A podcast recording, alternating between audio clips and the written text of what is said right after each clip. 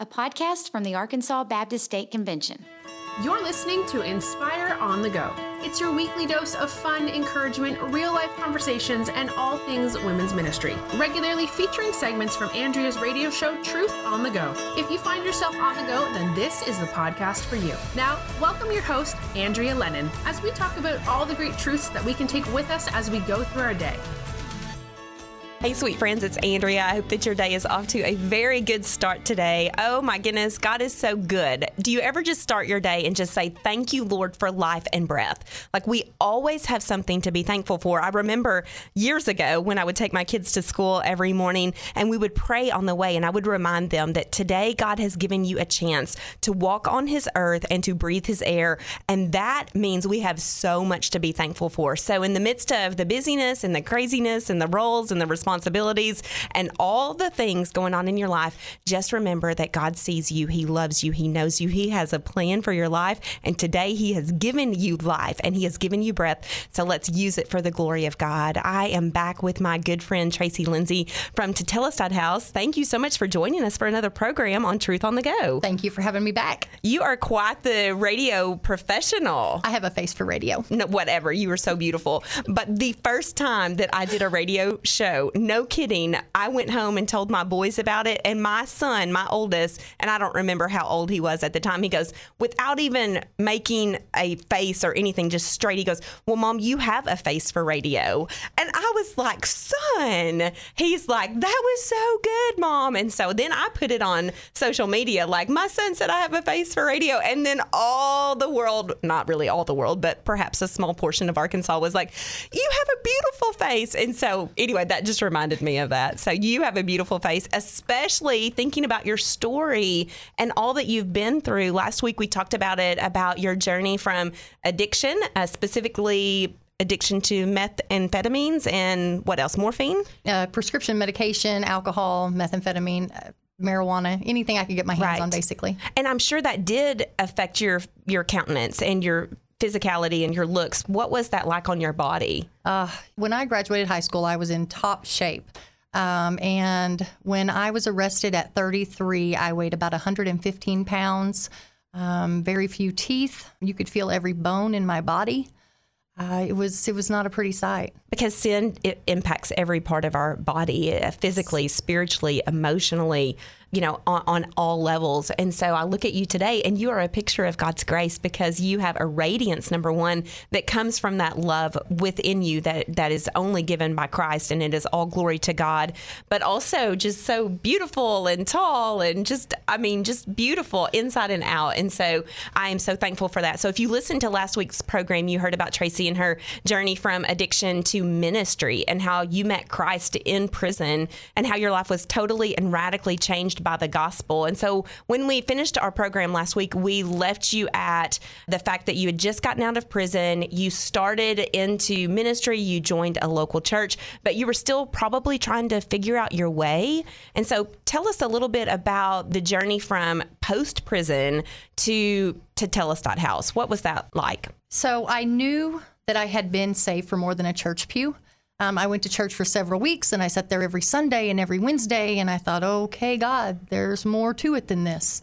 Um, and I had a little job waitressing um, in the in the little town I lived in, and and I just remember thinking, God, you saved me for more than this. Um, but one day, I'm a doer. I'm a woman, and I'm a doer, and I know that. So I'll try to help God sometimes. Um, guilty, I would, uh, guilty. I would apply for a job and the door would get slammed, and I was stuck where I was at, and I wasn't sure why.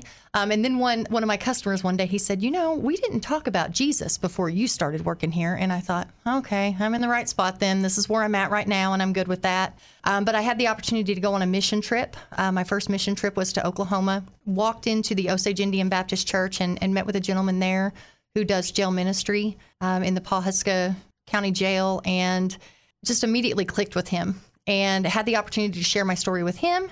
And he invited me into the jail. And later that year, he, he asked me if I would be interested in doing jail ministry with him. And honestly, I did not want to go.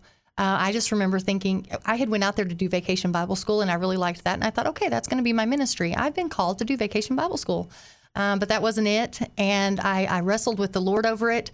And finally, one day I went out and I met with the captain of, of the jail and I shared my story with him. And he said, You're exactly who we're looking for. I think, I think these women here could connect with your story. Um, and so, for the first time in February of 2012, I got to walk into a county jail with the opportunity to leave when I was ready. And I met with six women that night. And when they came in and sat down, I was I was dressed kind of like I am today, and I was like, "Ladies, I know where you're at." And they look at me like, "Church lady, you don't know me." And then I shared my story with them, and you could literally see hope in their face. Um, if she could quit after 16 years, why couldn't I? And I just let them know that, like you said earlier, where you're at right now does not have to define who you are forever. Um, so just taking in a message of hope inside that county jail. And that night in that small county jail, I found my purpose and I found my passion and I found the reason that the Lord saved me. Um, and I have been doing jail ministry ever since. So I want to ask you, what was it like going into that it jail? It was so scary. I bet. I, I was certain to make sure I was going to get to leave. Uh, I remember telling the my friend went with me and she was going to let the door go, and just the slamming of the doors inside the jail.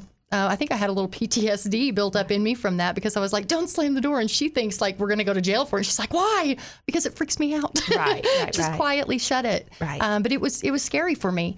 Um, and I was listening on the way down um, a sermon on Jonah, and that's kind of how I felt. Like I did not want to go back in.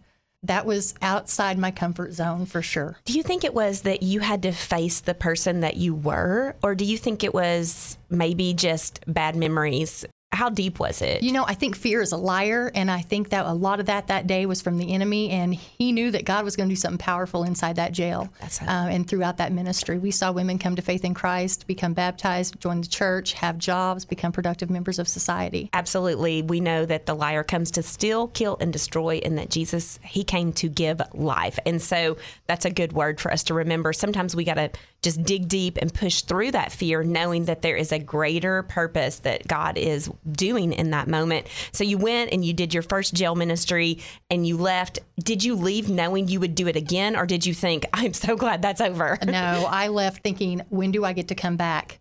Uh, and I drove, I lived in Omaha, Arkansas, and every month, one Saturday a month, I would get off work from waitressing at two o'clock.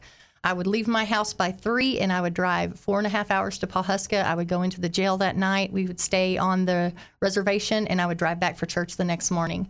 I absolutely loved it. Immediately, I just felt this passion and just this burning desire to let these women know that there is a way out, that, that this is not what they were created for. If they could ever wrap their mind around what God thinks of them, mm-hmm. who He says they are, then that felony behind your name means nothing. That's so powerful. Okay, so is there a story from that particular time that stands out as just a wow kind of God story? There is. Um, actually, a few years later, I had the opportunity to take some ladies from Tetelestai House to that county jail, and they were able to go in and share.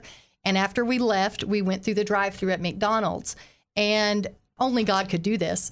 The lady working the window, when we got up to get our food, she said, Hey, you're that lady from jail. And she had been in there a couple of years before. And I had shared with her, and she's like, I just appreciate everything you've done. And the girls are in the back seat, just completely blown away. Like, how does she remember you? And God had just ordained that time. Absolutely. And he was doing multiple things. You know, I say it all the time God's not doing one thing, he's doing a hundred things because he's God, you know? And so he was encouraging you. He was encouraging that young woman who was, you know, working at McDonald's to see you that you're still serving, you're still clean, you're still doing the thing called life. And then he was encouraging all those women who were from the Tutela side of the house who were brand new in their journey and saying, like, there is a future, there is a hope. So he was just doing so many things in that moment. That is a wow story. I love that. Okay, so on the other side of the break, we're going to come back and we're going to hear the story of Tetelestai House, which is your ministry. And I cannot wait to see all the ways that God moved and worked in order to make that happen. In just a moment, Andrea will return with a final thought. If you would like to hear more of her teachings, visit AndreaLennonMinistry.org. It is the ultimate website for the girl on the go, with Bible studies, video sessions, podcasts, books, and down to earth blogs straight from Andrea's heart. Be sure and subscribe so that you can stay connected. Again, that's AndreaLennonMinistry.org. Now, let's hear a final truth from Andrea. All right, we're back with Tracy Lindsay from House, and we're hearing her incredible story of redemption. The way God works is just beyond what we can fathom. It truly is a picture of more than what we can ask for, what we can create within ourselves based on our resources or our wisdom or our experiences. God plots our redemption. And not only does He plot our redemption, He just uses everything for our good and for His glory. And we see that in your story, Tracy. It's so powerful. So thank you for sharing your life with us. You're welcome. I'm happy to be here. All right, so we want to really dig into Tetelestai House and how God, you know, used um, your past in order to plot your future. So tell us about that journey from doing jail ministry to actually a formalized ministry. You know, I saw a need um, when you go into the county jail you see the same faces over and over again. It was just a revolving door. Um, continued to see the same women every week. One would get out and she would be back by the time I got back down there. So and you would go to your local jail? Yes, I was doing ministry in Oklahoma as well as Boone County. And I was in Boone County twice a month at that time. And I would go in and the women would say, I want to go home. I want to go home. And I knew they did. I remembered. I remembered the cycle. And one day I saw that one of the girls had gotten out, and I was in there three days later, and so was she. And she just wanted to go home. Um, but when I sat down and I asked the ladies one night, I had eight women one night, and I asked them, Where are you going when you leave here? Six out of the eight women were going back to the house they were arrested at. So I immediately saw a need. But as I shared earlier, I'm a doer and I can help God. Um, but I get, began to pray and I just asked God to enlarge my territory how else can I impact the lives of these women? But what could I do on a greater level to impact his kingdom? And I just made it a matter of prayer, shared my heart with my pastor and with my husband, and God just began to blow up. You mentioned your husband, and so we don't know that part of your story. So tell us about your husband. Is he back in your life at this point? What's going on? He is back in my life at this point. God is so good in that he honored each and every prayer that I prayed on that prison bed every day. Um, when I was released from prison, uh, I began to date my husband. And we dated for several months, and God has completely restored that marriage. We recently bought our, our first house. Um, we have our three children, we have four grandchildren, and, and God's just given us a life that we never imagined possible. And I think that I remember you shared with me at some point that there were times when you tried to divorce each other, but it didn't work out. Right. Or I don't know how did that happen. Right. There were there were times that, that he would want a divorce and, and I would say no, and there were times I would want one and he would say no. And and God, he sees the end from the beginning. So he already saw us on the other side of all of that mess. Um, and he he just he held us together even when we didn't know him. Together. That is such a beautiful picture of his grace and his sovereignty, his providence, his plan. He is holding us together even when we do not know it. And so you were with your husband, you were restored in your marriage. God was working and moving. You saw a need there in Boone County for a place for women who are incarcerated to be able to have a safe place in order to maybe restart their life. And so you went to your pastor and said, I have this idea. And he said, Go for it. I said, I have this burden on my heart to help these women. I speak to them maybe an hour and a half a month. And I think there's more that I can do. I think there's more that we can do as a community. And he joined me in prayer, and we prayed to the point where I said, Okay, God, you have me where you want me, and I am good with this season. And as soon as I got to that point, then a couple at our church stood up and said, "You know, we've been praying for about a year, and and we have this house on our property that we're not using, and we want to give that to a ministry for women." And wow! Thought, just like that. That's when I how when God I had moves. given it to God, that's when He gave it back to us, um, and that's when mm. Tetelestai was was born, and. We took in our first resident in April of 2014, and we recently took in our 26th resident. That is amazing. And I can't even begin to imagine the individual lives that are touched through this ministry, but also the collective lives, you know, the husbands, the children, the moms, the dads, the community. And that is the thing about God. We talked about it in the other program. Sin is serious and it reaches and it touches every part of our life, but redemption is powerful and it reaches and touches every part of our life. And so you took in your first resident and you just slowly saw the ministry grow. Is that true? We took it our first resident flying by the seat of our pants, not even knowing what we were doing, just knowing that we wanted to meet a need in our community. And, and God began to grow me. Um, he began to grow our ministry. A board of directors was formed, and the ministry just took off. We've seen so many success stories, um, they're hard to even name. But on paper, we house four women for one year. But we reach into the lives of their mothers, their fathers, their sisters and brothers, and their children. We've watched mothers who had not seen their children for years be reunited with their families. We've watched women who hadn't paid rent in 15 years become independent and self sustainable and fully reliant on God and, and not another man in their life or a drug dealer. Um, we've watched mothers and fathers. We've watched a father come to faith in Christ because he saw the work that God was doing in his daughter's life. That is so powerful. So, whenever a woman comes out of incarceration and they join the ministry there at Tetelestai House, what does that process look like for them? You know, each and every each and every woman is individually different. Their needs as they come to us are each unique. Um, we typically we pick them up from the county jail with the clothes on their back, and that is all they have. Um, so the community comes together and they meet their needs, and clothing is provided, food is provided. Um, the first 30 days, they're in class eight hours a day, and they too are hand fed the Word of God. And they're taught who Jesus is, what He did for them, and who they can become in Him. And ultimately, they see their need for a Savior. They come to faith in Christ. We help them to get an education if that's where they're at in life. We help them to become employed if that's where they're at. Whatever their needs are, to just acclimate back into society and become a productive member. So it's individual and unique, probably for each person that comes through each and every girl is different. Absolutely. All right. So, for the person who's listening that says, I really want to get involved in jail ministry, maybe they have a past or a loved one that has, you know, been incarcerated. And so there's a passion there. Maybe they're just sensing a stirring of the Holy Spirit. I know that you have real practical tips for us when it comes to jail ministry. So, what are some things that you encourage people to do? You know, pray. Um, in this season of my life, the Lord has me placed in jail ministry and I absolutely love what we do there. Um, I, I think each and every one of us have a calling on our life and a purpose to pursue. And if it's jail ministry, pray about that. Meet with the leadership at the jail. Look into your local church that you're networking in and, and see if there's anyone else interested. I never advise anyone to go in alone. Don't be a lone ranger and a renegade. Um, but, you know, Jesus sent the disciples out two by two. So pray and get a group of people together and see the need in your community. Um, it, it's sort of a lost culture, the jail is. And when we go in, every time we go, we share the gospel every single time. Because if you meet Sally this tonight, say you go in tonight and you meet Sally, Sally may be gone tomorrow and you may never see her again, and you don't want her to miss the chance to respond to the gospel. Um, the main thing is, you know, I, I heard the gospel of Jesus Christ. I didn't respond the first time, I didn't respond the 21st time but each time someone told me about Jesus and what he did for me, that was a seed sown.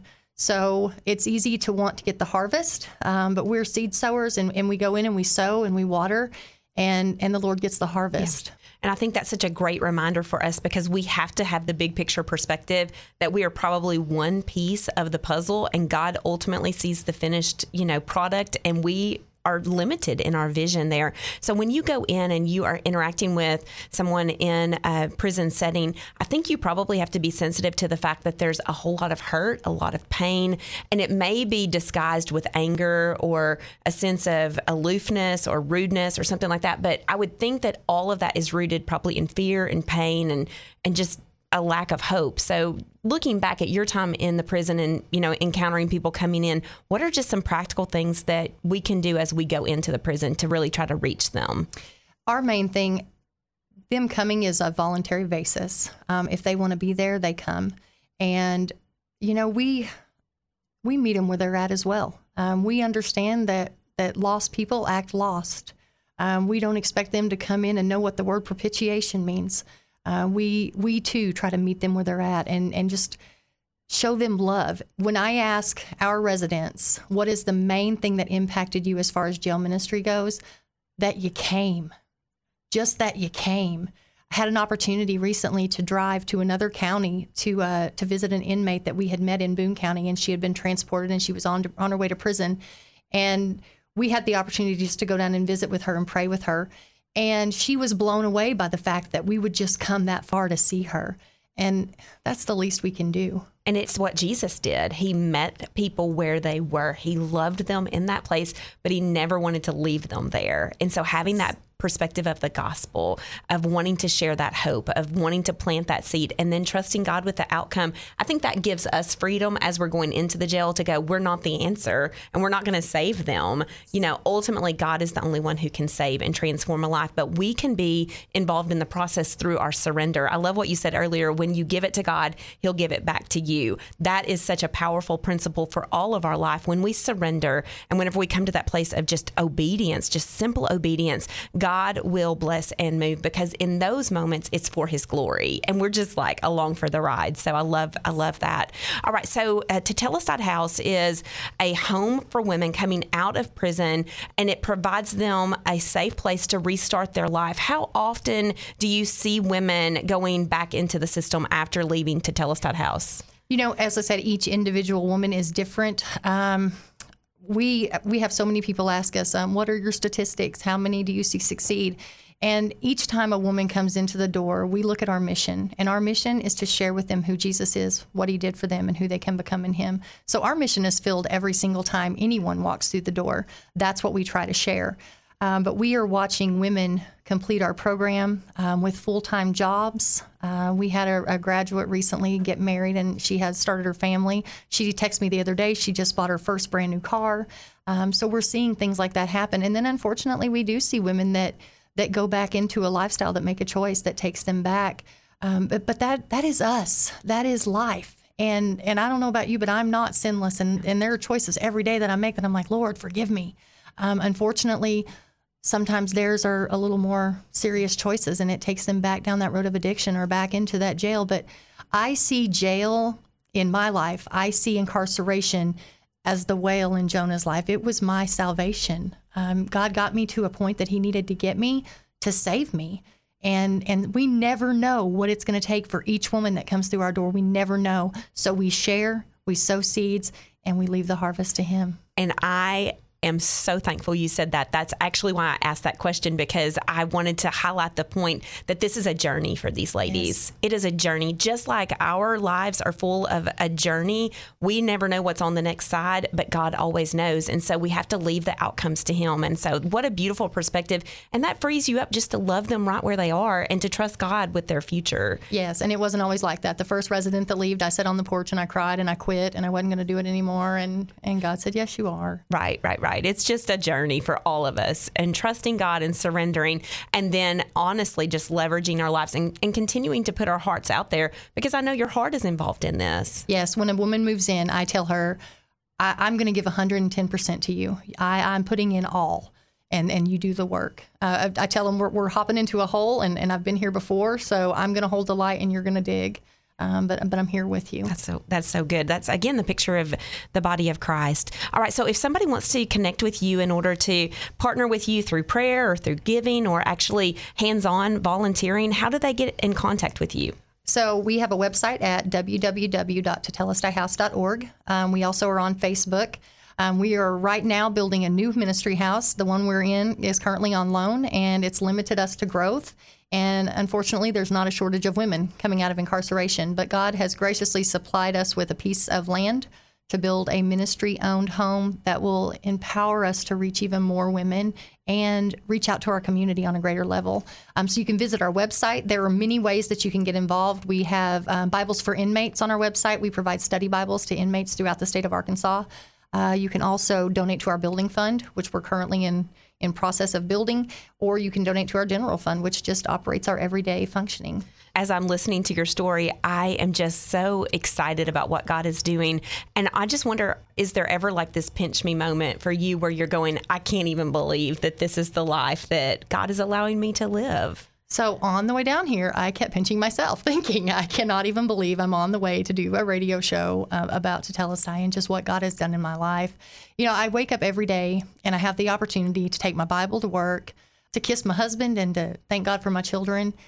And it's just a life that I didn't see coming. You know, when I in that 16 years of addiction, I just felt so trapped and so lost, and I felt like there was no way out.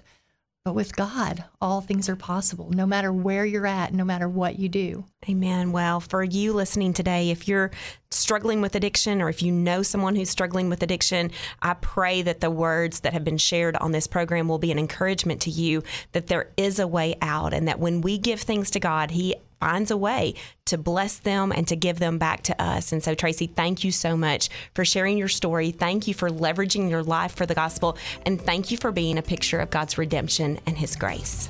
This episode of Inspire on the Go is over, but we hope you'll be back next Monday for the latest episode. In the meantime, you can visit absc.org forward slash inspire podcast to find more episodes and ways to connect with Andrea. Also, if you're in Central Arkansas, you can find Andrea's radio show Truth on the Go at 93.3 The Fish and 99.5 Faith Talk Radio on Sunday mornings.